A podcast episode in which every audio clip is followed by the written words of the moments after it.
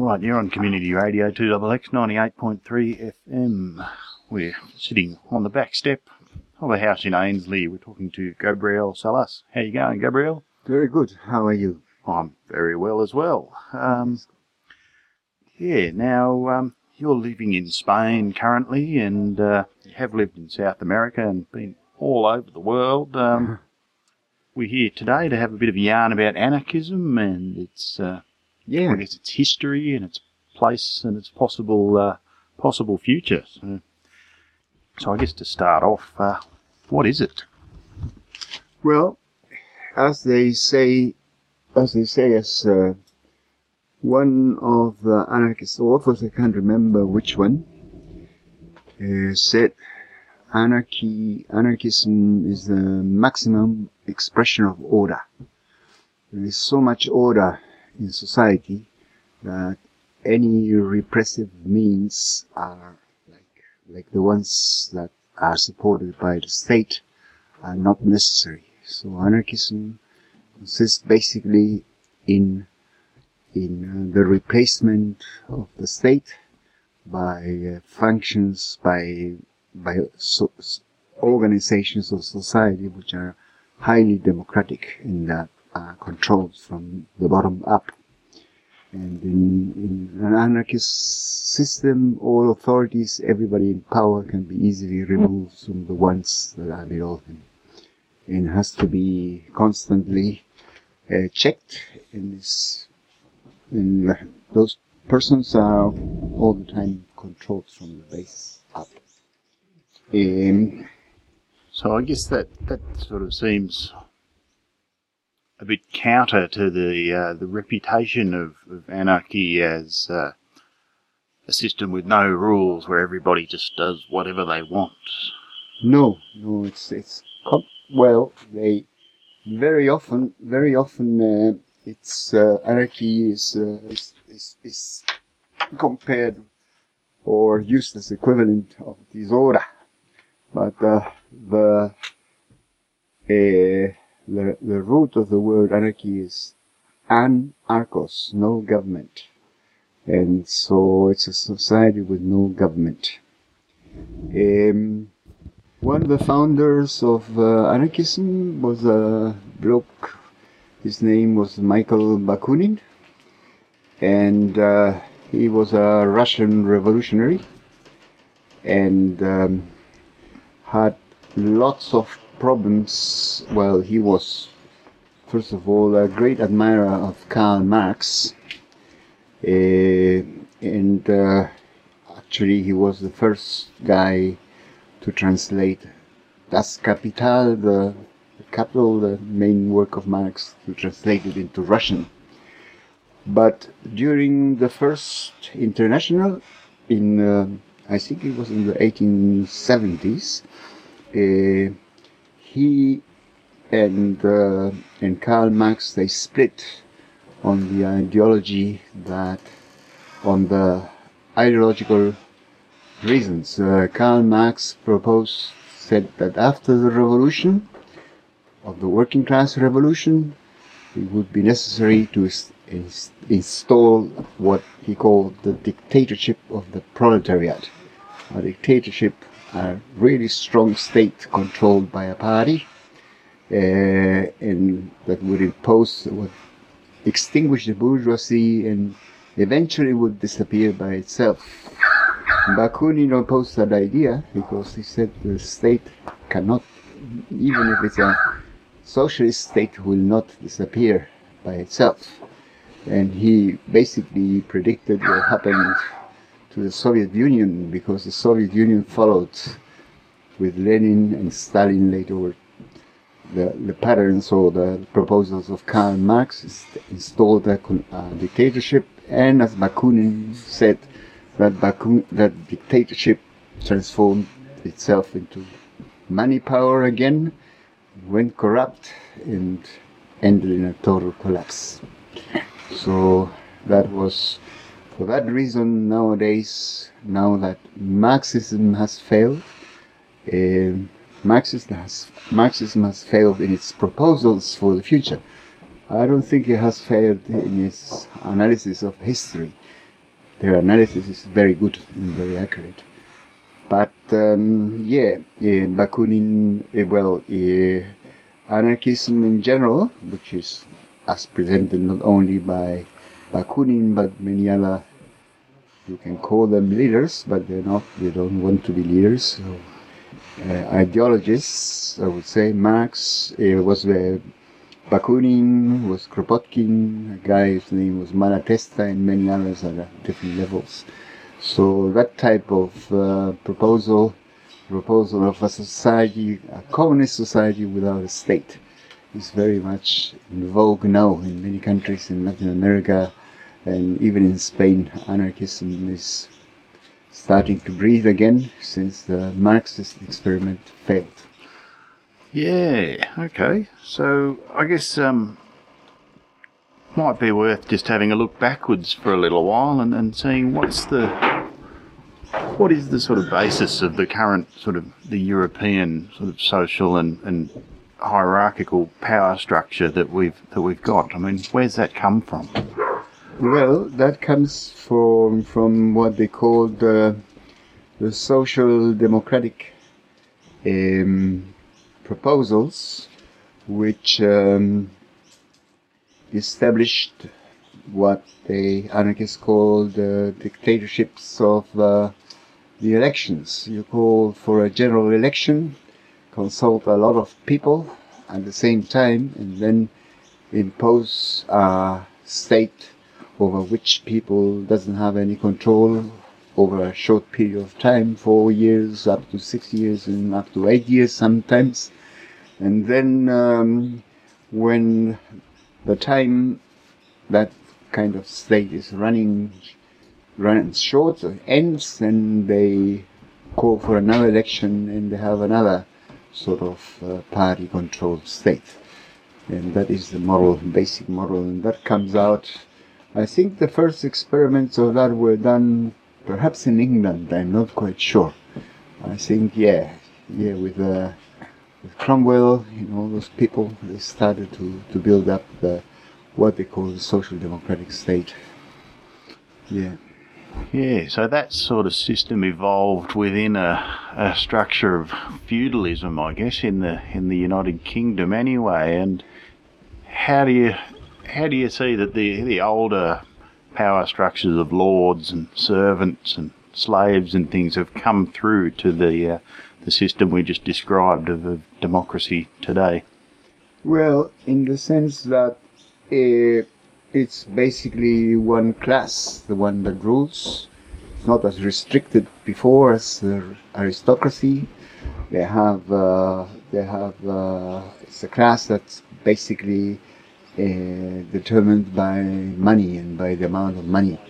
You cannot, uh, if you are a poor man, your chances of getting elected in uh, what they call democratic system is hardly none because you have to finance electoral campaigns, you have to finance minutes of on TV, you have to finance, uh, you have to have big newspapers supporting you, you have to have Murdoch supporting you as happened with uh, Whitlam, even with Whitlam. and um, and yeah, it's um, you cannot. Um, it's it's basically uh, it's a system determined in which the rich manage to rule over the poor or, or the people who are not so rich.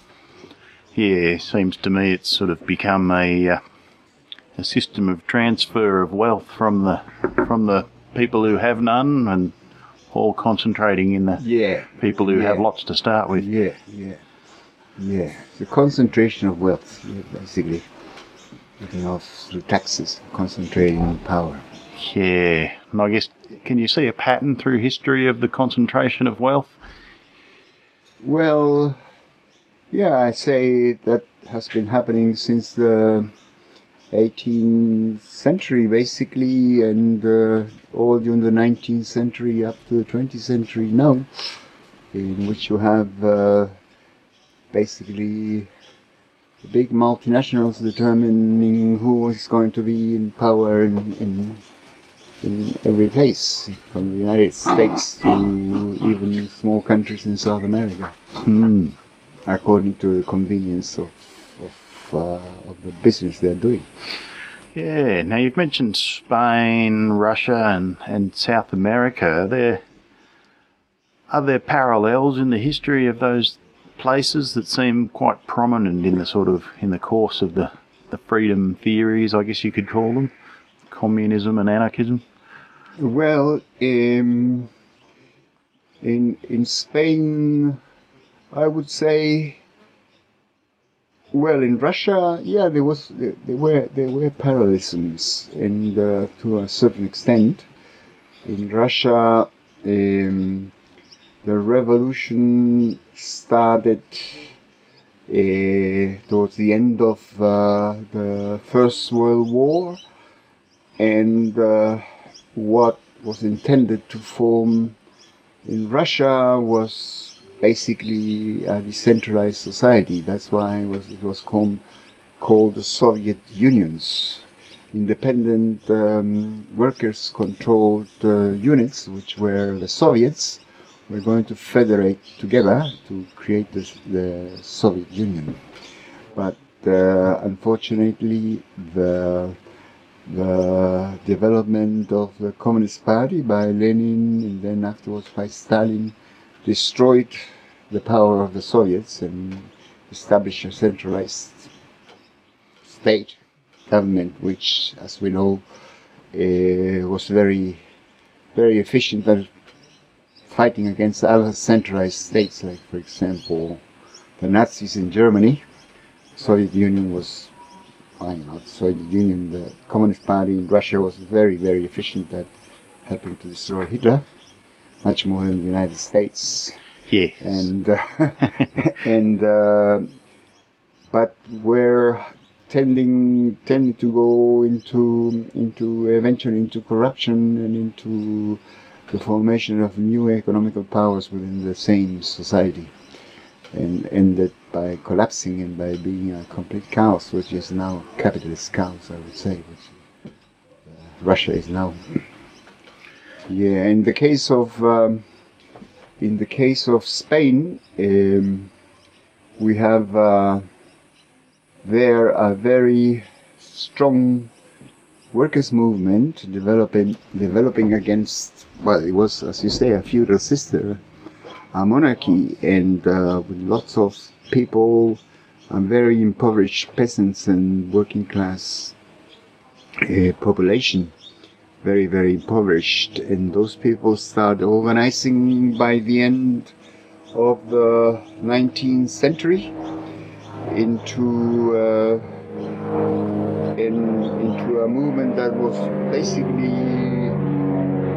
led by the anarchists. Um, seek not only not the conquest of the state, but the destruction of the state as it was understood in, as it was under nobi- nobility. And um, in 1931, uh, there was in Spain um, uh, very large council elections of all councils in Spain and in that council election, nobody voted for the king.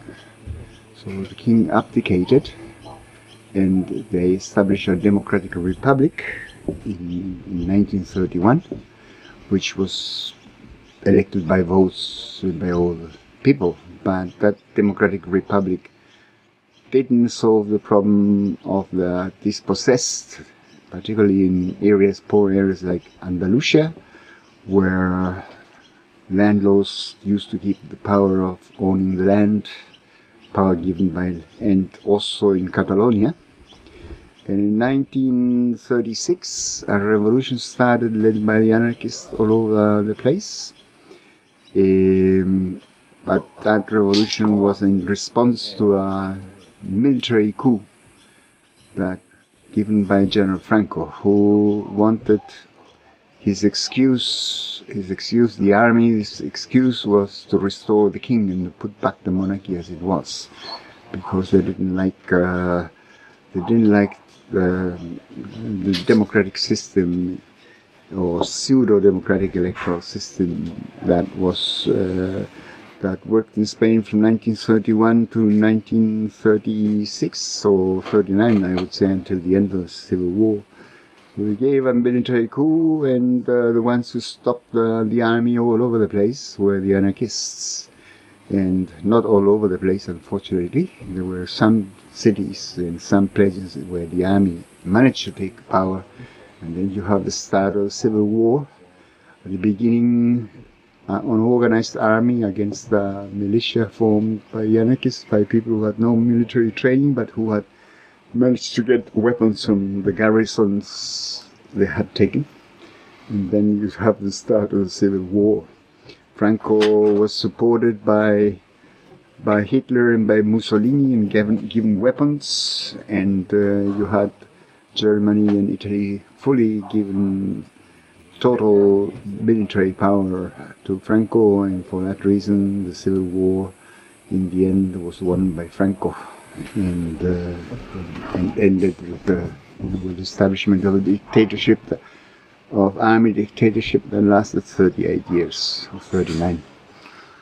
Now, I guess that's a, a sort of period in, in the English speaking world that you don't hear much history about the, the interwar period. Um, was there much help from around the world for the anarchist side of the Civil War? No, there was there was help. It actually there was no help at all from from the democratic war, uh, world. No no help to Spain at all. Um, Spain, uh, England was at that time uh, the strongest person there was a guy whose name was Chamberlain and Chamberlain, if he had helped somebody, he would have helped the Republic, the Democratic Republic. He never would have helped uh, the anarchists. But he didn't. He didn't help the anarchists. He, he, he, he played, the ga- played the game of trying to please uh, Hitler and tried to postpone the Second World War by being a nice boy with Hitler. and then, uh, yeah, so in the end, uh, it, it, it, didn't work because in the end, uh, Hitler declared the war in England, or yeah, there was a war between England and they didn't stop Hitler from launching the Second World War, even if they were trying to be very nice and not uh, not support they not support um, the Democratic Republic in Spain. The only people who who, who supported the the only country supported with weapons the Republic in Spain was was the Communist Party, and therefore, but he gave weapons and he gave power. The Soviet Union only gave power and weapons to the communists in Spain. So the communists in Spain who were a small force of about 10,000 people at the beginning of the Civil War. By the end of the Civil War, they had, they had about 1 million militants, all with them, you know, all weapons and all aid and all economical aid was given to them. And, uh, and of course, the communists in Spain fought against the anarchists because they didn't want to have people's controls. They wanted to have control of everything by the party that was against the anarchist principles. Yes, it seems sort of paradoxical in a way of the uh, of the thoughts of the Marxists in that fighting absolute power and replacing it with absolute power. Yeah, yeah, yeah. That was the line of the Communist Party. It was. Uh, even the line of the Communist Party also here in Australia, I understand. The other day I saw, I watched a TV program in which they showed that some, uh, some Communist Party led uh, trade unions, I think the Wharfies were in them, and others, they even uh, boycotted the war effort that Australia was doing in fighting Hitler because they wanted power inside inside Australia, Communist Party. Yeah. Hmm. Odd, really. Now, um, there is quite a connection between South America and Spain, isn't there? Well, South America uh, was a colony of Spain. Most most of South America. It's uh, with the exception of Brazil, which was a colony of Portugal. But uh, from Mexico down to Chile, through Central America, and all the western side of Venezuela, and all the western side of Colombia, Central America, Ecuador, Peru, and Chile were all under the influence of Spain. They were colonies. And I think I mentioned at the beginning, in the early 1800s, uh, those when when Spain was invaded by Napoleon, uh, the colonies declared so declared independence from Spain and uh, independence from Napoleon at the beginning when the monarchy was reestablished back in, in Spain again. Then they said they didn't want to go back to to to, in, to the monarchic system and establish what they call a democratic system in most countries which failed basically economically, and then we had many military coups and military um, uh, takeovers in all countries in South America. The whole of South America was initially planned to become a United States of South America, but uh, England also and the United States they helped quite a lot to pay corrupt uh, generals and corrupt people in the armies to take over and subdivide the whole continent. So it, would, it became a, a large amount of little countries that they could easily control one by one economically. Yeah. Yeah, so I guess it sort of stayed a colony, really, didn't it? Yeah. Yeah, okay, so I guess moving up in time a bit, um, with I guess Spain is um, fairly settled as a, a, conventional sort of typical democracy of the kind we have here in, in Australia. Is that correct? Or? Well, yeah, it could be comparable. We have uh, ha- we have there in Spain these days. We have uh, a monarchy similar to the one in England. It's a parliamentary monarchy at the moment, and uh, which means the king, the royal family is not elected and doesn't have much power at all. But what is what rules are is basically the parliament and the head of the state, the prime minister. And so there's elections of what is equivalent to a prime minister in Spain every four years. And uh, for a long well, we have had periods in which uh, the right wing has been in power, the same as in Australia now, and sometimes other periods in which uh, so-called left-wing social democratic socialist party has been in power, the same as the Labour Party has been in power as well.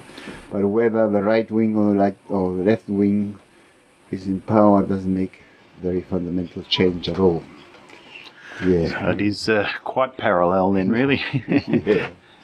And with the, the history of, of anarchism actually being on the ground and um, and, and implement, implemented sort of economically and politically, um, is that continuing at all in, in Spain or has it dropped away? It's quite dropped away, but it's been born again, I would say. Um, the reason is that during the Spanish Civil War, there was about 1 million people died. Uh, this is out of a population of 20 million it was in Spain that time. Is uh, imagine, well, population like the population of Australia nowadays. Australia is 23 or 24 million now.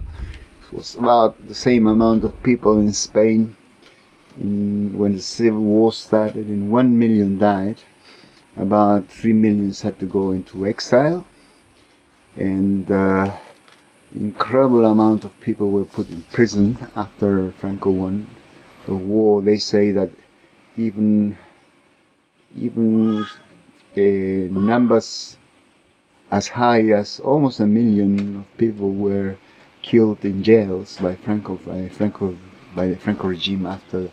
So repression was really huge, and uh, people nowadays, um, after are very much afraid of going back into a situation of a civil war again because it hurt not only the families that were in the left, but also people who were in the right. The civil war, too many people died, and uh, they don't want to go into that. So they are very much afraid that by supporting anarchist ideas, um, they, they, we, they would get again into a confrontation uh, with a state similar to the one that was before the Civil War. But nevertheless, the state in the parliamentary democracy that exists nowadays in the United States, complete in the in Spain, completely bankrupt. You know, with uh, the, has the highest unemployment rate in, in, in the whole of Europe, and that affects mostly the young people. So you can see that uh, for many people, for many in in in, um, in in Spain, it is very clear that all politicians are corrupt. The ones in the left and the ones in the right. There have been huge corruption scandals lately, in which they have seen they have been taking the lid out of the of the pot and have seen inside the pot and seen that everybody, even the most, the biggest politicians, they have taken money into their pockets and at all levels, not only at a very high, even at the level of, of counties and the level of, uh, um, uh, how you call it, municipalities.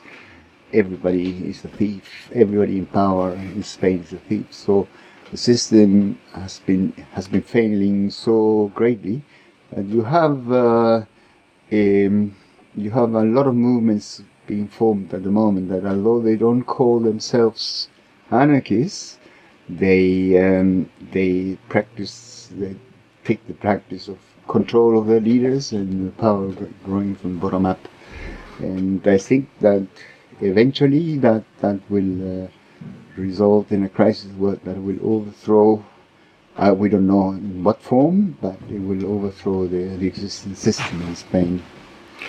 So I guess with a, a massive unemployed mob of young people in a very poor country, well, in a situation of poverty anyway, um, I guess you'd, you'd, be looking at they've got no direct um, direct experience of the Civil War, so maybe the, the youth will be drifting towards the extremes. Uh, how's the um, how does it look uh, the drift towards the right wing in Spain? Um, it's very very funny because um, you will see that the right wing is mostly formed by by by descendants of people who are the sons or grandsons of the fascists that were in power during the Civil War. But you will see that the right wing doesn't have much, much, uh, much of a youth element. Uh, neither does the official left wing either. Neither does the Socialist Party and so on. They, they are all say everybody was over. Uh, all people who are under 40 are not in any parties, not even right or left, and they're trying to form base, ground-based grassroots organizations, many of them, to fight against unemployment, to fight against the fact that there's no housing, the fact that the banks own own houses that are completely empty, they're not occupied by anybody. The fact that if you own a house and you have a debt and you cannot pay, you became unemployed, you cannot pay your debt, the bank has the right to take out and kick you to the street. Uh, quite desperate situation in many in, in, large parts of Spain at the moment. Cool.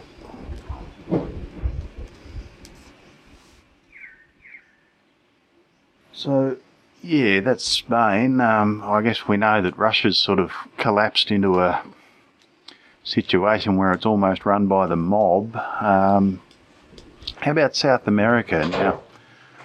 Uh, just before the, uh, the the Pinochet coup in Chile, you were involved with some um, some factory factory worker ownership. Yeah, I with uh, before before um, before the Pinochet dictatorship, we had a we have a long time of uh, a long, long time of sort of a democratic system being established in Chile with elections, and it was only one of the very few countries in which the army never got in power. Chile and Uruguay were the exceptions. They were called the Switzerlands of Latin America. And uh, the problem is that elections started to get won every time more and more by the left, and it was basically the Marxist parties who, who were winning the elections, uh, increasing the vote numbers from election, people voting for them numbers. And in 1970, for the first time in history, a Marxist president, whose name was Salvador Allende, who belonged to the then Marxist Socialist Party, was elected to power and he became the head of the state. Um, there was a large part of the youth in those days, in which I counted myself. We, which we didn't believe that that power or real uh, a real transformation of society could be made by electoral means, and we started in Allende was elected in 1970. In 1965 66, five years before that, we were we were uh, looking at what they called an armed solution, armed revolutionary uprising to establish, to do a revolution, and we were very much inspired by what had happened in Cuba. Because Cuba, Cuba, a group of people started fighting against the government, and although they were less than, I think they were started with 13 men at the beginning, they started growing and growing and growing, supported by the masses and supported by a huge amount of poverty there was until they won the revolution in 19 in three years, they won the revolution in 1959 with uh, Fidel, Che, and all those people. What really could have happened with Robin Hood, eh? Yeah. it's like over, like say, yeah, Robin Hood was, he's, he, he was into uh, achieving economic justice, you know, robbing the rich and giving money to the poor. But um, in the case of uh, these people in Latin America, it was not just establishing economical justice, but also trying to get the power. It's like if Robin Hood starting not only distributing the money in between the poor, but slowly building up a huge mass of peasants that would overtake the whole kingdom and replace it by something else. That's roughly what those Robin Hoods did in those days.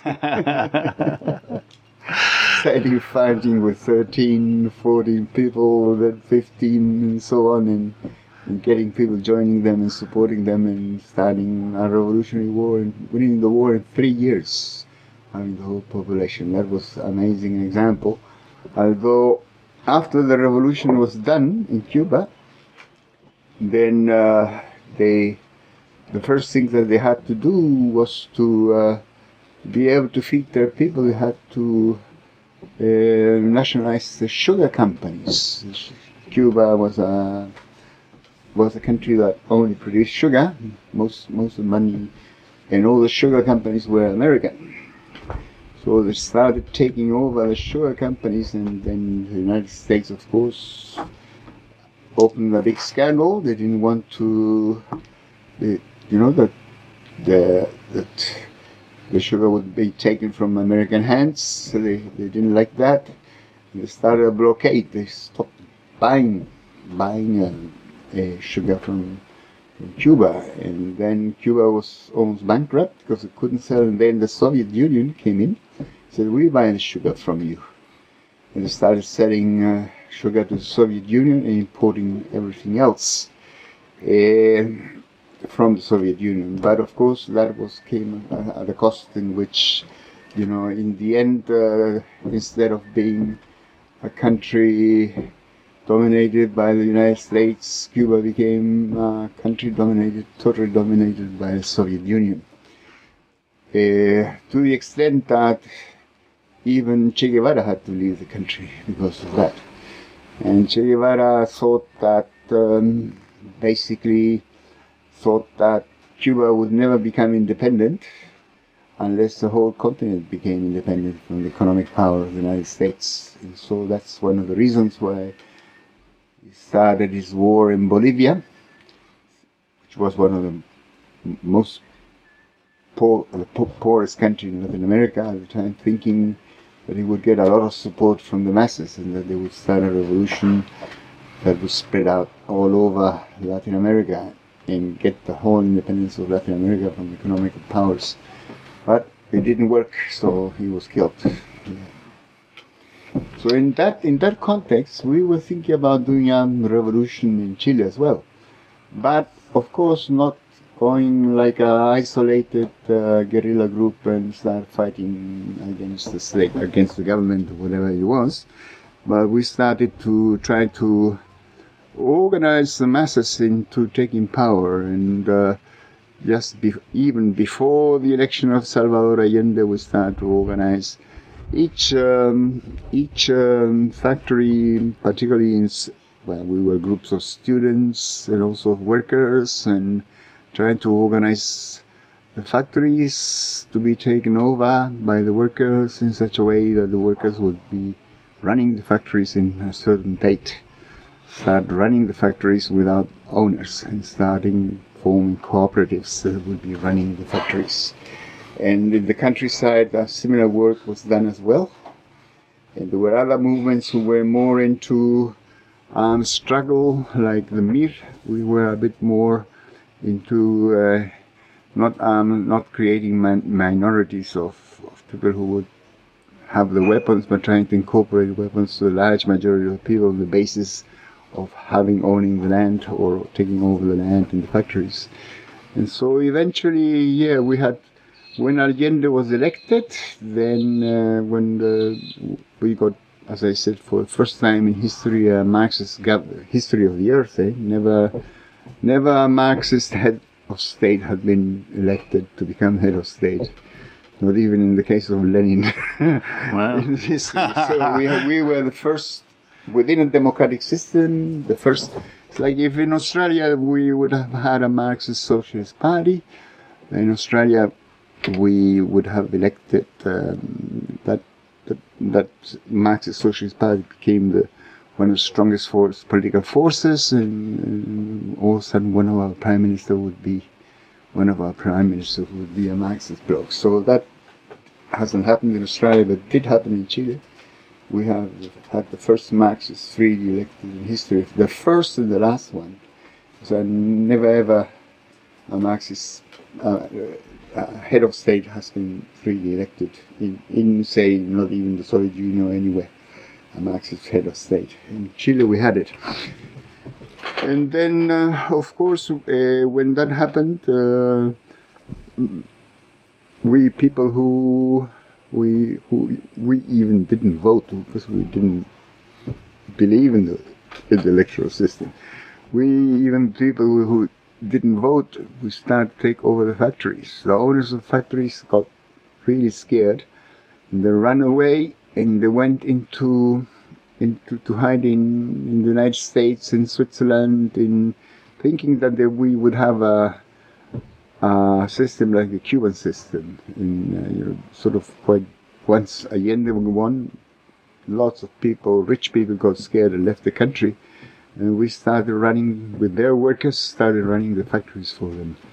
In the end, we had well, we had not expanded uh, enough, but we had at least all the textile industry of Chile in the hands of of uh, uh, of the workers in the sense of being run not by party members or by people, but being democratically run from the bottom up in, in the in, in the by the different trade unions. yeah, so I guess after that, as you say, there was the uh, the coups all over the place and dictatorships. And yeah, yeah, the dictatorships in Chile was very very much modeled after the dictatorship of Franco in Spain, and uh, of course, yeah, lots of people um, left the country. In Chile, we were 10 million, and then 10% left the country, 1 million left. So it was and so yeah. Mm.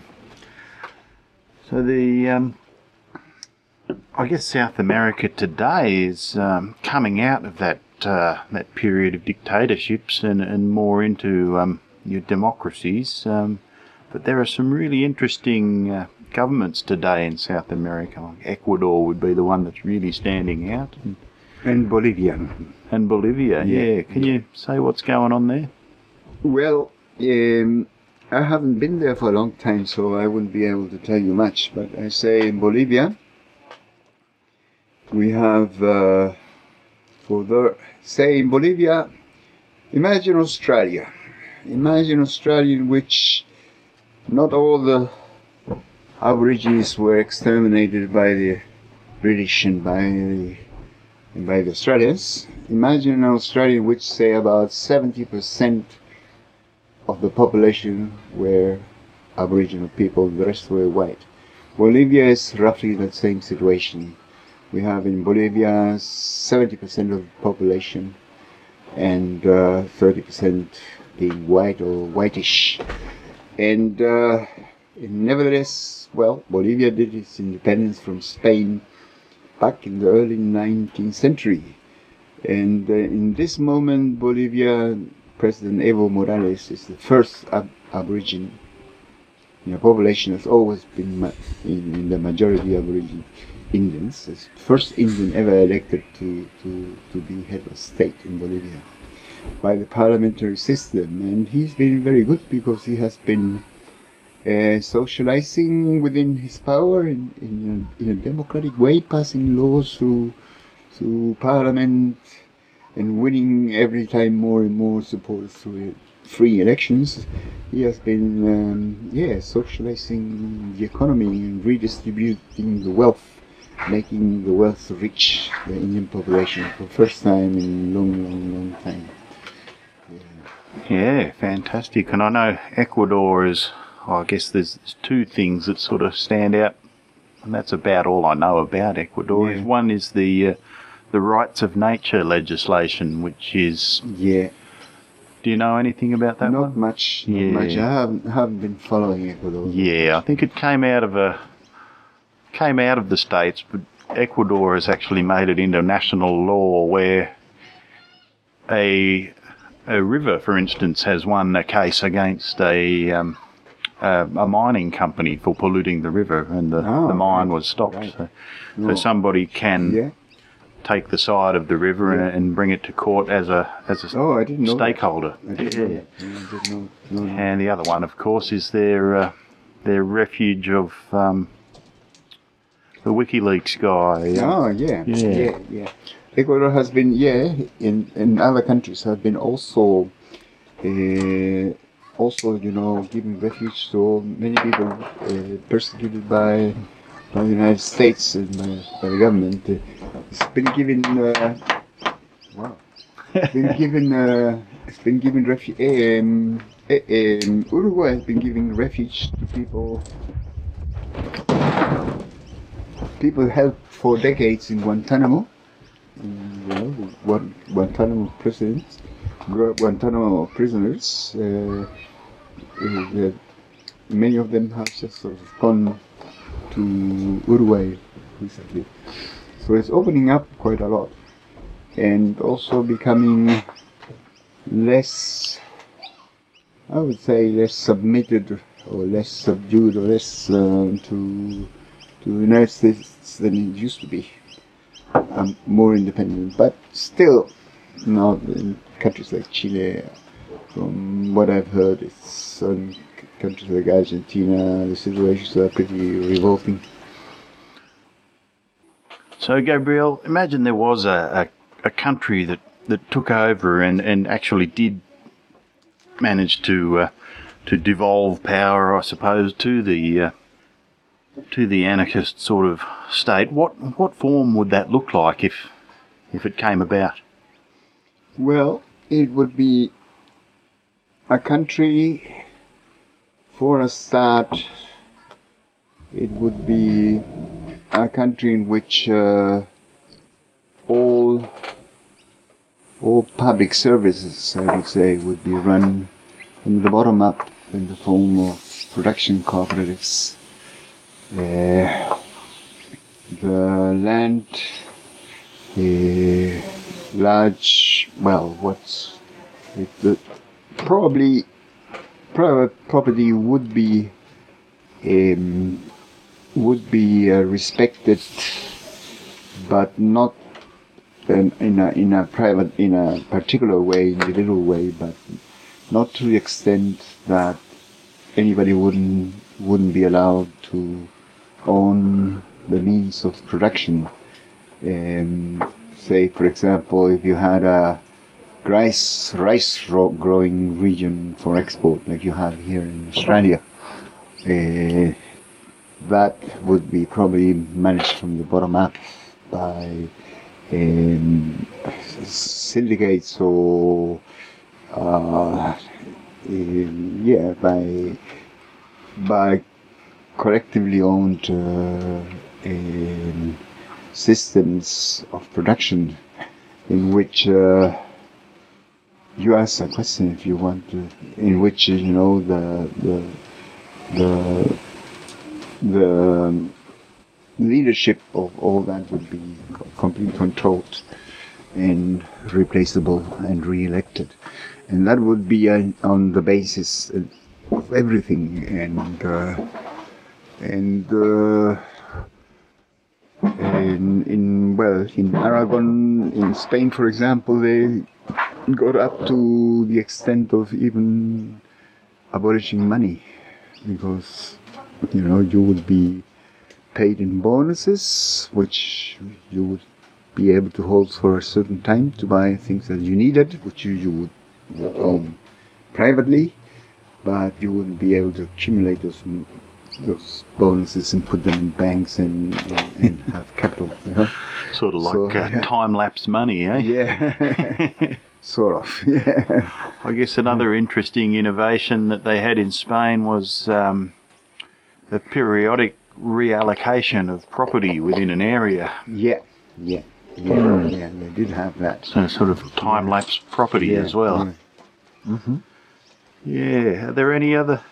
I guess um, yeah, so you've, you've applied it to agriculture where the, um, the people who work in the industry would yes. get together and elect people to direct it all. Yeah, councils. Councils, yes. Yeah.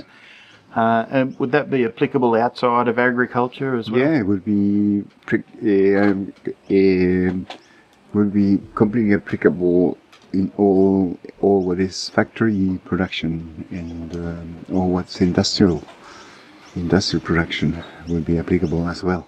Yep, and you've already mentioned the uh, the essential services like health and everything else. Yeah, that would be also collectively owned and probably based on uh, more kind of um, district-owned kind of um, uh, systems. Yeah. Mm. So, do you reckon it, it could lead to um, to corruption or tyranny, like happened with the uh, with the communist mob? Or? Well, it would be much harder if uh, if people are giving strong control from the base up. Then uh, it would be very hard for a minority to take over and, impose a dictatorship uh, from the top down. It would be very very hard. I think almost impossible. If if you, but that couldn't wouldn't be able to be built from one day to the next one. It would have to be a long process of. Um, developing cooperatives uh, with the aim of replacing the economical system in production cooperatives of consumption. Also like you guys you had here in Canberra in the case of the um, students cooperative is it? There's a food cooperative food cooperative uni, yeah, yeah, at the uni. And mm. uh, expanding that idea in such a way that it would it would permeate uh, all sectors of society slowly and people would be learning through that. I don't think it could be done from one day to the next one. I think it has to be sort of gradually done and people becoming more and more aware. Yeah, there was a time There was a time in which, uh, in, in anarchism, in which they thought that just by killing the heads of states, the whole society would reorganize itself by itself without much training. That there would be the natural tendency in human beings to organize themselves an anarchistic way, but that failed. You know, between 1900 and 1910, I think, or 1895, more than I think I can't remember more than 5,000 politicians and heads of states were killed in, all over the world, and that didn't help. I mean, uh, the, the anarchists were classified as terrorists, and they lost the grip on the masses. People became scared of them, and that was sort of step backwards. Yeah. So what did that do to the movement? Oh, very bad, very bad. It lost all influence over the ma- over the masses except in small spots like in Italy and like in Spain, in, in, in also in Switzerland in Jura. They, they they still survived there, but in, in general, it made uh, the terrorist um, the terrorist or the what they call direct action uh, policies were failed everywhere. Yeah. yeah, I guess there's a parallel today in the uh, in the Muslim movement that's yeah. gone completely awry over yeah. there. I think yeah. recently, oh yeah. yeah. same sort of thing. I mean, can you explain the uh, the sort of the cycle of violence that might occur between a state and between those who are opposing a state? Well, you would have um, most mostly almost always the violence starts with instated by the state first, and and then there are there are people who counteract and prepare themselves to confront the state, and uh, that um, can lead into uh, really riotous and really murderous situations. And uh, in the end, what people just want to get out of it, and they don't, uh, no matter what it is, they go easily into parliamentarian democracy or something that, that doesn't really give power to the people. Yeah. Um, so, I guess in the in the history we were talking of the, the whole idea of, of human freedom and breaking away from the the tyrannies that have existed in the past. Um, what what role has religion played in that? A very strong role. It's uh, religion. It's in you have. Uh, uh, there's actually um, a really good book by Bakunin explains the relationship between religion and centralized power. It's called God and the State, which is worth reading because uh, God is uh, basically a dictator that imposes rules through its church or through its Muslim movement or through Mahoma or through the prophets or through whatever, imposes rules that tie up the masses quite a lot. Um, it uh, liberation, I mean, the abolition of the state as it is now should be accompanied by the abolition of religion, a world with no religion. Actually, uh, there is a song that reflects all anarchist ideas, and uh, it's a song by by John Lennon called "Imagine." That song summarizes what the anarchist ideas are. Imagine there's no heaven. Imagine you know nothing to kill or die for. Imagine. Uh, just, just follow the words of that song, and you will have the, a summary of the anarchist pretty good idea. Yeah. nice one. Well, that's easy to find too. Yeah. um, so, what would be the uh, what would be the role or the position of religion in uh, a society like that? It would disappear. It should disappear. We we wouldn't. It, it would not. People people would be intelligent enough to well, although some of them might be still believe in an afterlife, but not let not not be led by the believers in that afterlife. Yeah. Mm. Religion would be practiced probably if, it is practiced at all at individual level, but not in, in a massive way, like happened with the Muslims or happened with Christians and the Catholics and and so on. What's the role of education that might be might be played? It's very very important. The role of education is extremely important, but not just education in the sense of learning dates and uh, and learning a profession, learning you know how to earn your life and how to make money. Education in a much broader system, a mo- much broader, much broader scale, particularly starting at the primary school and secondary school, and education leading to to believing in human beings rather in, than learning how to make money. Yeah. Well, um, is there anything else that you'd like to add? No, I think that's about all the things that I can think in this very moment. Yeah. Okay. Gabriel Salas, thanks for joining us. You're welcome. You're welcome. Thank you, Scotty.